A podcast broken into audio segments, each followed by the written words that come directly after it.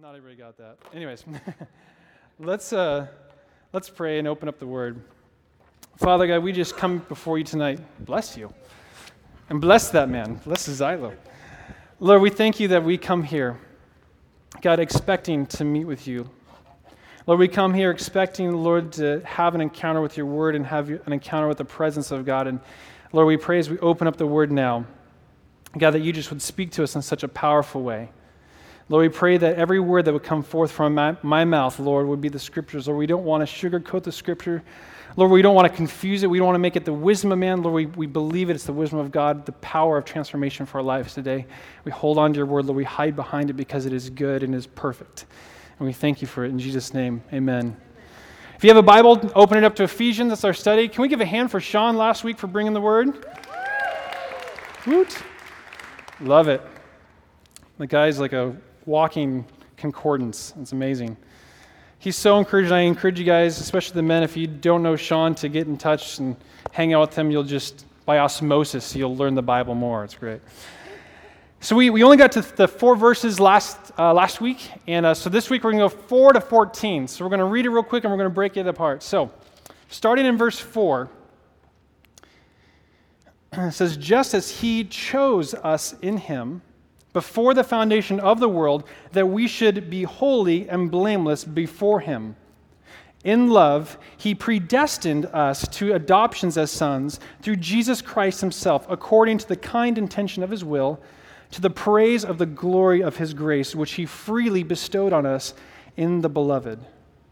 In Him we have redemption through His blood, the forgiveness of our trespasses, according to the riches of His grace, which He lavished upon us in all wisdom and insight, he made known to us the mystery of his will according to his kind intention, which he purposed in him, with a view to an administration suitable to the fullness of the times, that is, the summing up of all things in Christ, things in heavens and things upon the earth.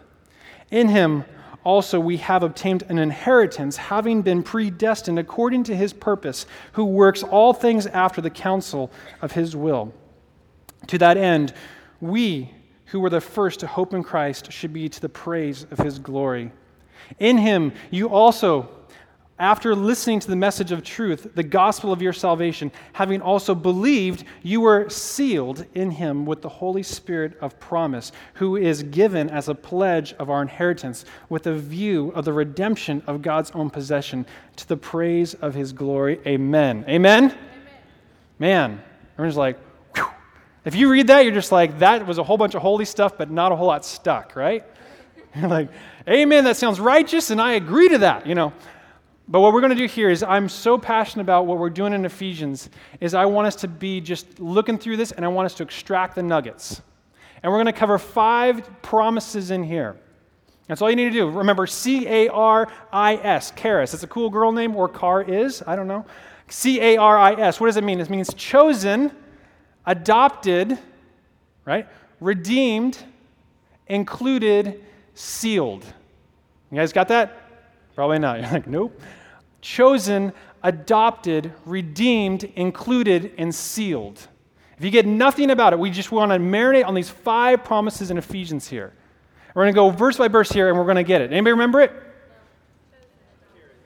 Who's got us going to get a free t shirt? One of our new ones. Oh!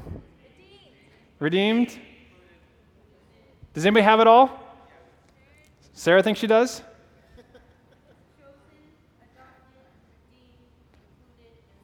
Yay, good job. all righty. Why don't we start in this? So why, why this? And, and why, why do we i just want to you know again i'm sorry that sounds a little contrite but it's really important that we don't gloss over this passage. I want you forever now when you read through ephesians to remember that there are five promises here. And these are things that aren't like overly obvious to us. There's no like whoa like i'm redeemed? I've never heard that word.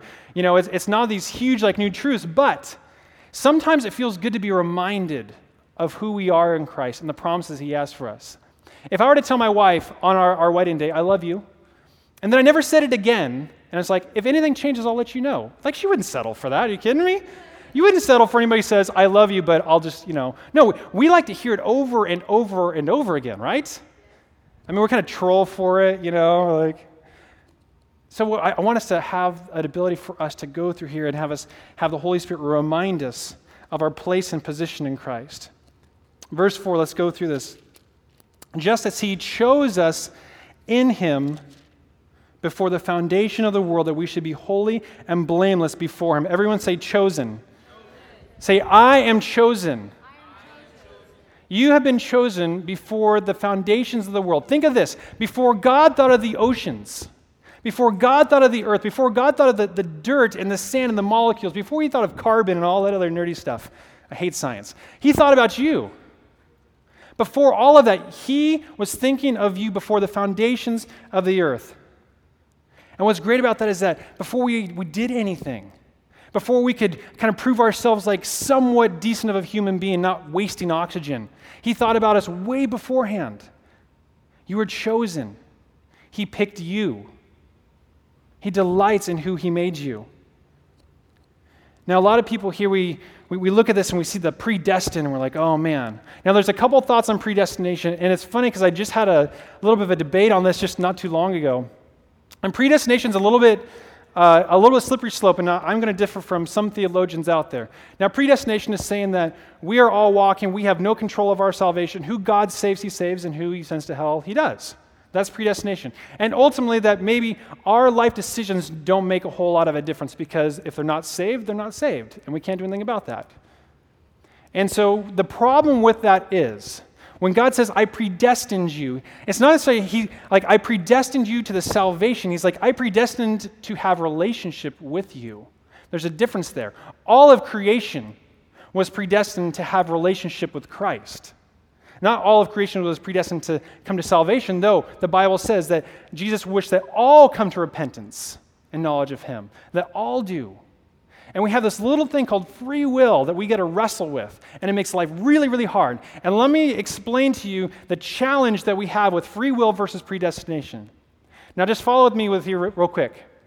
If God made you and I, and He made us to have a loving and genuine relationship with Him, if I grab Josh and I'm going to arrange him with you know, a marriage for Sally, he's not going to feel very loved, right? Well, maybe he does. I mean, look at him, right? An arranged marriage doesn't feel like genuine love to you, does it? We're having a daughter, a girl, in October. Woo. I'm thinking arranged marriages actually sound a whole lot better these days, but you would not tolerate this day and age a genuine love relationship being something that was fixed, something that was forced, something that you had no control over. So, God, in the nature, He designs us to have genuine, authentic relationship with Him. Are you with me? He had to give us all of humanity the ability to reject him. In order for him to have a loving relationship, we had to have the ability, the power on our own to look and say, I don't choose that. That is the, the, the, edge that we must have to understand that we're not robots in Christ. We're not on autopilot with our relationship with God. And the word confirms this. You look at John 3:16, it says, Whoever believes, right? It doesn't say only the, the select and the saved believed. It also says, if anyone hears my voice and opens the door, I will come in and eat with them and he with me. That's Revelation 3.20. It says, to all who received him, to those who believed his name, he gave the right to become children of God, John 1.12. Whoever hears my word and believes him who sent me has eternal life and will not be condemned. He's crossed over from death to life. Do you, do you get that? Whoever, if anyone, if anyone hears me, so we have this opportunity that we get to live a life knowing that the next person next to us, if they're not saved, that God calls them to it. Because the, the challenging thing about predestination is, is it's sometimes an excuse for us to do nothing, right?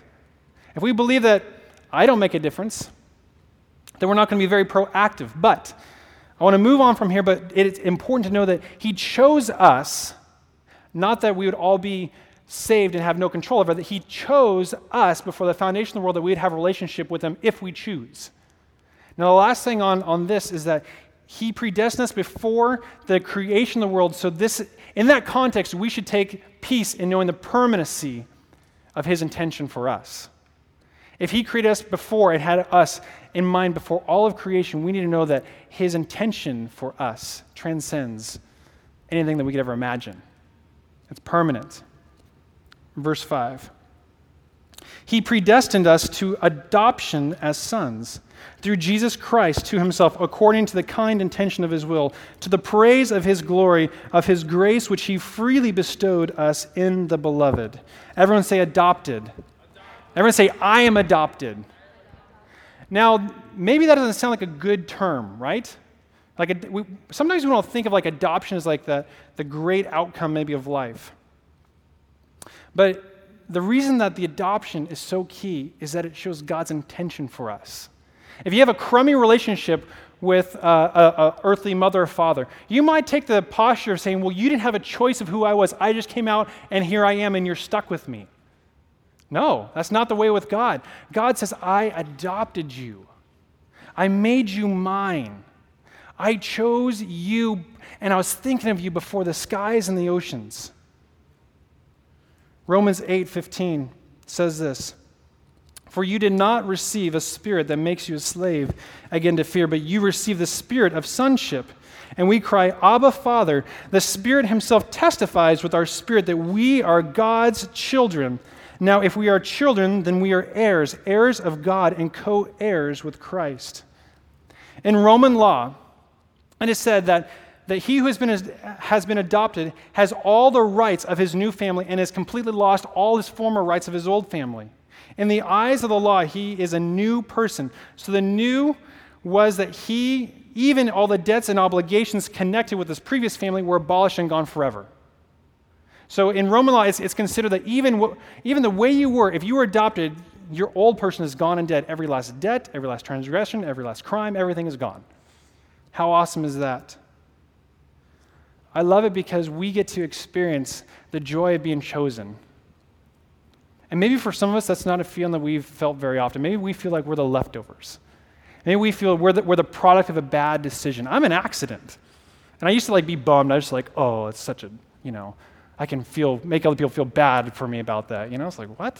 Like now that I'm grown and mature, my faith is like, man, I love my parents. They love me. Why am I trying to pick a fight, you know, on that? Why am I trying to troll for sympathy? And it was something about that I wasn't wanted, and I wanted to really like hold on to that. But when we look, it says that I, you were adopted as a son and daughter. And you were chosen. It gives us the intention and the goodness of God that He made no mistakes. He's not stuck with us. There's nothing unforeseen about you that He's just like, whoa, I didn't see that one coming. You know, He has the full intention of knowing exactly who you are. Verse 7 In Him we have redemption through His blood and forgiveness of our trespasses according to the riches of his grace, which he lavished upon us. Everyone say, lavished. You are redeemed in a lavishing grace. Lavishing. Can you just like let that roll off your tongue? Lavishing. You are redeemed. Everyone say, I am redeemed. I am adopted. I am chosen. Are you getting this? Amen? That God came and says, I have redeemed you. And not just a little bit, not just barely the amount, but a lavishing amount of grace is over you. Not just the quota, not just the average. He says, I have an abundance over you. What's hard is that we want to find a redemption through our own efforts. And so, by God saying, I redeemed you and I adopted you, and also, by the way, I chose you, it gives us no room to put ourselves in that equation. We have no room to say that, oh, I contributed a little bit to my redemption. We have no room in that. And that bugs us because we're control freaks. I love to fidget and tweak until I kill it. You know, like I just, I'm a perfectionist at heart. Aaron will testify to this. And it's hard for us because when God says, I've redeemed you, not because of anything that you've done, because of what I've done in you, we have to sit and rest and we have to uh, understand our position in Christ is fully redeemed, not because of anything we did. And nothing because you ever will do. It says, even our greatest works, you're listening, our greatest works are like filthy rags. The context of that is menstrual rags in the Old Testament. I'm sorry, it's gross, right? It's like that is your, your best, your best day. If you, you know, you didn't even watch like Modern Family that night, you know, and, and you're like, I'm doing awesome. Your best is like dirty rags. Oh, what a bummer. But praise Jesus that He says, I didn't even just give you a little bit, I lavished it upon you. And the word lavish is more than required, it's abundance, it's profusely. Think of like just this, this break in this dam, it's just overflowing. That is His grace for you. He doesn't administer just samplings of grace, He just dumps it over you. When I was getting married, there was a, a group of guys who were praying for me the night before my wedding. And uh, some of you guys have heard this, but we were praying, and so they're like, hey, why don't we strip down to our boxers? Like, okay, you know, this is the guy thing to do. I don't know, just like underwear bonding or something. And so they take me outside, and so we're like, it's hot, and and so they're like laying hands on me and they're praying for me. And I'm like, oh, this is so holy. This is awesome. I'm blessed. And so my buddy Austin is like, and Lord, that you just would anoint his head with oil. And dump comes a bucket of oil on my head and just like drenches me. And it's like, and that his sins would be white as snow, and huge a big bag of flour falls over me. I was like, I was like, awesome. No, I was like so shocked. I was like, you were trying to be holy and you fooled me, you know? but that is that is God's grace. It's it's not a little bit, it's not a little bit anointing, it is an overflowing. I'm gonna just drench you in my redemptive grace and lavish it upon you. Isaiah 43 25 says this. Listen to this. I, even I, am he who blots out your transgressions for my own sake, for my own sake, and remembers your sins no more. Do you hear that? That for God's own sake, he says, I remember them no more. Not because you, not because you have guilt or because shame or, because I pity you. He says, For my own sake, I remember your sins no more. Hallelujah. Can I get an amen to that? Amen. Thank you. We need to know that our life is a response to His grace. Our life is a response to His grace. I have a dog. Some of you guys know Coco, the best dog on the earth, if you haven't heard. She has a Facebook fan page. I know it's creepy. she was a rescue dog. Like, we adopted her. And she, I swear, lives her entire day in thankfulness that she lives with us and not at the pot farm that we rented a house from. That's another story, sorry. Um, our landlady was into some interesting things. But she lives her entire life, I'm convinced, in total thankfulness. And I love it. Our life, our behaviors, when we look at how God lavished us, our life should be a response to his powerful grace over us. You know, when something like maybe, maybe you bought an iPhone, you bought it with your own money. And maybe you're out and you, you drop in cracks. And you're like, ah, son of a, you know, you're just like, mad and you're thinking about like I worked hard for that money, whatever. Now, what if like I gave you my phone and then you drop that? You'd feel like way worse, right? I hope you would. Like when it when it's it's not yours and you haven't personally paid or sacrificed for it, and something wrong happens, it's a totally different mentality. We guard things with ownership and we know the cost that someone else paid for it. Christ said, You were bought with a price, therefore honor God with your body. Honor God with your life because you were purchased with the blood of the King verse 8. In all wisdom and insight, in all wisdom and insight, meaning knowing you're going to blow it, knowing that you're going to totally cheese out, knowing that you don't have a, a single shred of ability in you to make this right, he made known to us the mystery of his will according to his kind intention which he purposed in him, with a view to an administration suitable to the fullness of the times. That is, listen, the summing up of all things in Christ, things in heavens and things upon the earth in him, also have been obtained an inheritance, having been predestined according to his purpose, who works all things after the counsel of his will and to that end, we who are the first to hope in Christ should be to the praise of his glory. A couple things in there. It says, You were chosen, you were adopted, you were redeemed, knowing you're going to cheese out, you're going to blow it. He's just like, Oh, it's so cute. You totally blew that. Knowing all of that, he says, I gave you all wisdom. I gave you the power for administration, for the wisdom of Christ in the heavenly realms and on earth. Whoa. Talk about undeserving. We are the, the least worthy stewards. And, he, and he's promising us to steward a couple things. And this is that we are included. Can you say, I am included? Holy Spirit, remind us that we are included. He gave us the administration of summing up all things in Christ, things in heaven and in earth. that the mysteries of God, when we connect ourselves with God and we dial our life in with the Holy Spirit, that He gives us the access to tap into the mysteries of Christ. We studied this a couple weeks ago that we would have the mind of Christ. Holy cow. How many, not how many, but a lot of us don't feel we have the mind of Christ, but it's a promise that we would know the depths of the heavenly realm, that we'd be transformed by the renewing of our mind so we'd be able to test and approve what God's will is. That's crazy. We're flesh. We're on earth. We're made of dust. We're made of carbon. And God's saying that I've given you a fallen, cheesed out, crummy vessel that you are that I've adopted, and I love it. I've given you the administration for all heavenly riches for use in the heavenly and earthly realms. Wow. It's awesome.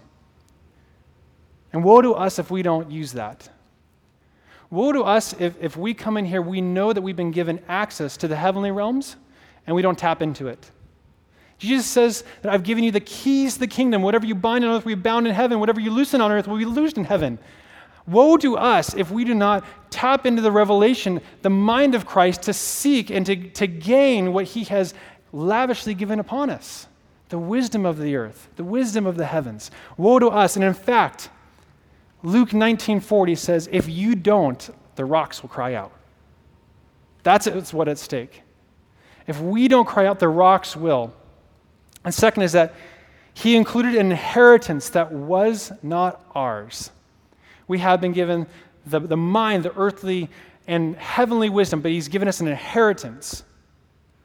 An inheritance that we did not deserve, we did not earn, but Jesus did it. And when we feel that we've earned something, maybe like your first job, or maybe your job now, like I feel it's like every dollar that I earn is like, I earned the, you know, like I can show the scars my back for that 46 cents that I made, you know. And one year we, we, we in our office, we help launch startups and do software and stuff. We have this time tracking software. And one year in our office, we were working crazy hours.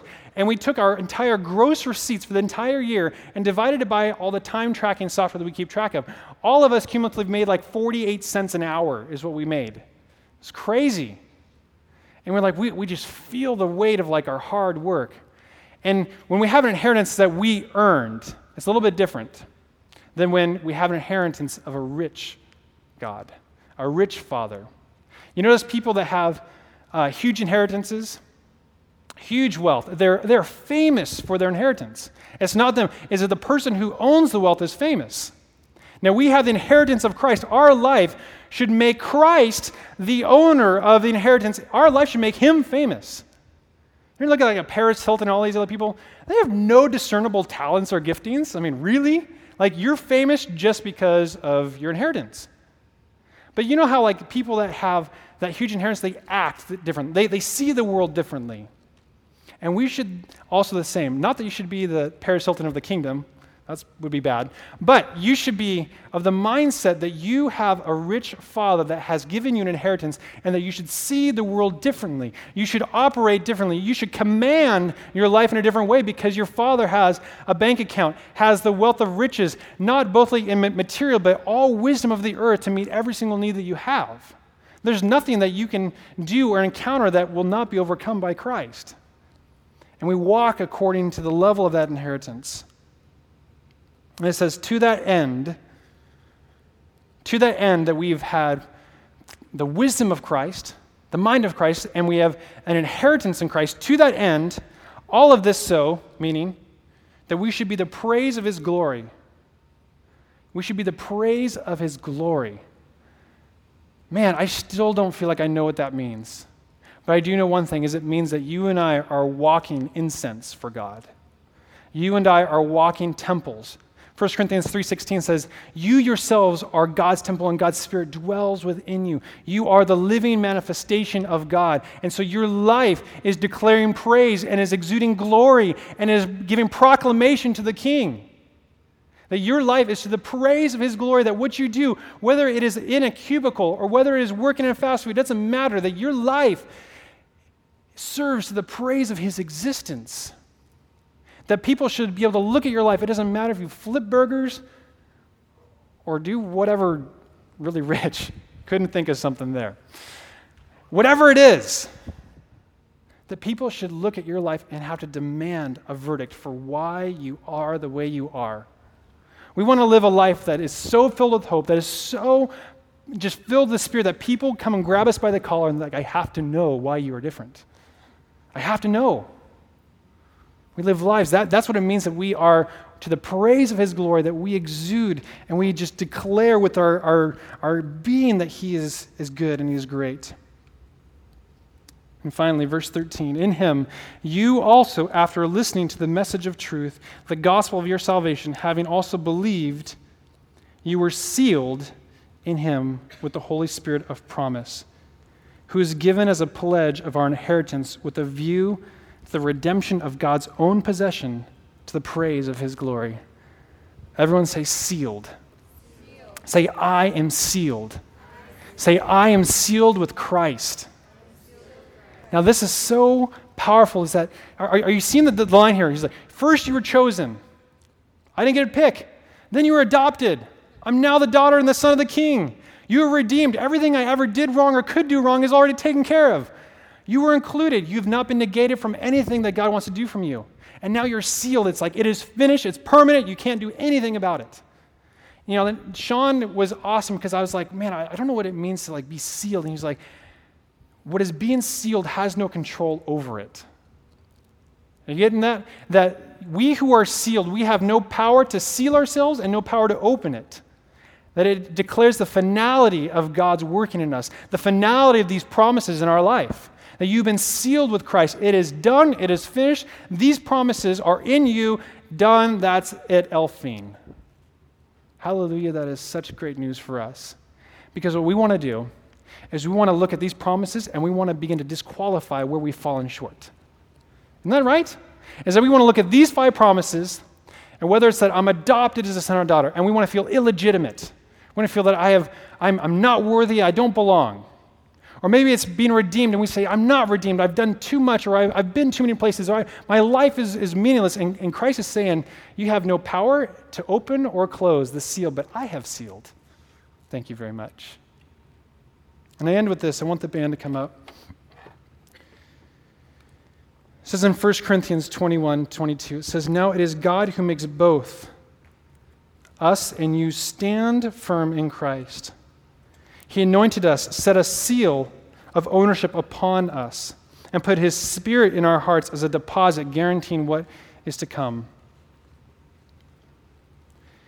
Isn't the great lie of our generation that these promises are not valid? Isn't the great lie of our life the, the, the contending for disproving that you're chosen, adopted, redeemed, included, and sealed? I think of every single attempt by the enemy, and someone was so gracious to point out, like, as I was thinking about, like, why don't we, like, you know, as we talk about these, we can talk about how the enemy tries to come after you. And it's like, if we, if we focus on the enemy's plan, we'll totally miss the purpose of God. Oh, I love that. Let's, let's focus in on the nuggets, the truths, the promises that, that Christ has made clearly in His Word, and we hold on to that. And I'll tell you what the, what the enemy tries to tell us. When, when we say that we are chosen, and that's why I want you guys to say it aloud that we are chosen, and I'm going through this, is it's, it's life giving when our, our mouths come into obedience with God's truth. I don't believe that it's enough for us to say, oh, that's good. You know, it's, we, we need to hear our own voices saying, I am, I am chosen. Because the enemy is going to say that you are purposeless. The enemy is going to say that your existence is by millions of years of randomness, that there's nothing significant about your life at all. It's important that we say that we are adopted because the enemy tells us that we are illegitimate, unwanted, and undeserving. It's important that we identify ourselves and we say that we are redeemed because the enemy tries to tell us that we are unforgiven, that we are still dead in our trespasses, that we are still in need And also, it's important that we know that we are included with Christ. Not because we deserved it, because He chose it. And the enemy would try and tell us that we are excluded, isolated, and distant from God. And this whole distance from God, it's so easy as, as we grow in our faith. Can I just like lift the burden for some of you guys that are growing in your faith? Is that do not mistake, listen, do not mistake the immaturity or in the infantile stage where you are in your faith because God loves this stage and you have not yet begun to hear the voice of God yet. And you don't know exactly what that sounds like. And you begin to wonder, like, is that God or is that indigestion? I don't know. Like, I, I remember that stage, and, and so it, it's so important that we know that in that transition growth stage, that we do not mistake that our learning to hear the sound of God's voice, just as my daughter is learning the sound of my voice, we do not mistake that for the distance of God. We do not mistake the distance and the absence of God from us because when we do relationship with people and something goes wrong, we expect distance, don't we? You go and wreck that car or you do something and you don't want to be seen by the person because you know that, like, you know, wrath is like, that's just not a good person to be with. You expect distance when there's conflict. And so if you're growing in your faith and you're like, I don't know if I hear God, and God seems so distant, take heart that He is growing you and He's maturing that voice and He's calling you closer and closer. It's not that He's distant, but I just challenge you guys, like, run to that. Be, be filled with the knowledge that you've been included your ears are yet not quite attuned, but you've been included. And last, that we are sealed. We have such a fear that we are in limbo. We have such a fear that we're going to blow it up, burn it to the ground. Don't you like we're paralyzed by fear? Like, what if I do this and it doesn't work? The enemy would try and tell us that we don't know if we're really saved. Try and tell us that your life isn't going to amount to much. You're not that significant. You're not all that, all that stuff. And God is saying, all the things I've already promised you, I've sealed, put in a bow, locked forever. Only I can seal it and unseal it. Why don't we all stand? God, I just thank you, Lord, for the word of your promise. God, we love Ephesians, God, because, Lord, though it's so thick and so just challenging and just filled with power and strength and just such God, depth, Lord, we, we thank you, Lord, that you give us the ability to break these things down, to understand, God, what you have hidden here. And so, Lord, we just pray that every word and every promise, Lord, would just stick in us, annoyingly stick in us. Why, Lord? Because the battle of our identity is at stake. And Lord, as we talk next week on identity, Lord, we just pray that these promises would be the foundational work to who we are in you. We're not people that do things. We're not people that find careers. We're not people that just simply get married and have a, a, meager existence. Lord, help us build a foundation to where your promises are the foundation to knowing who we are in Christ. Lord, we just pray that we would be so strengthened by your word, by your promises, Lord, that it compel us to live differently. It would compel us to look at things differently. Lord, let us know about our inheritance. Lord, we just break the fear of abandonment from this place. God, you're not going to abandon anybody. You're not set to tee anybody up just to let them down. Lord, you have so carefully made your word tonight clear for us, Lord. That if we choose you, Lord, we choose an eternity of such a powerful intimacy face to face with our Creator. Lord, let us to know and understand what that is. we worship you tonight. Amen.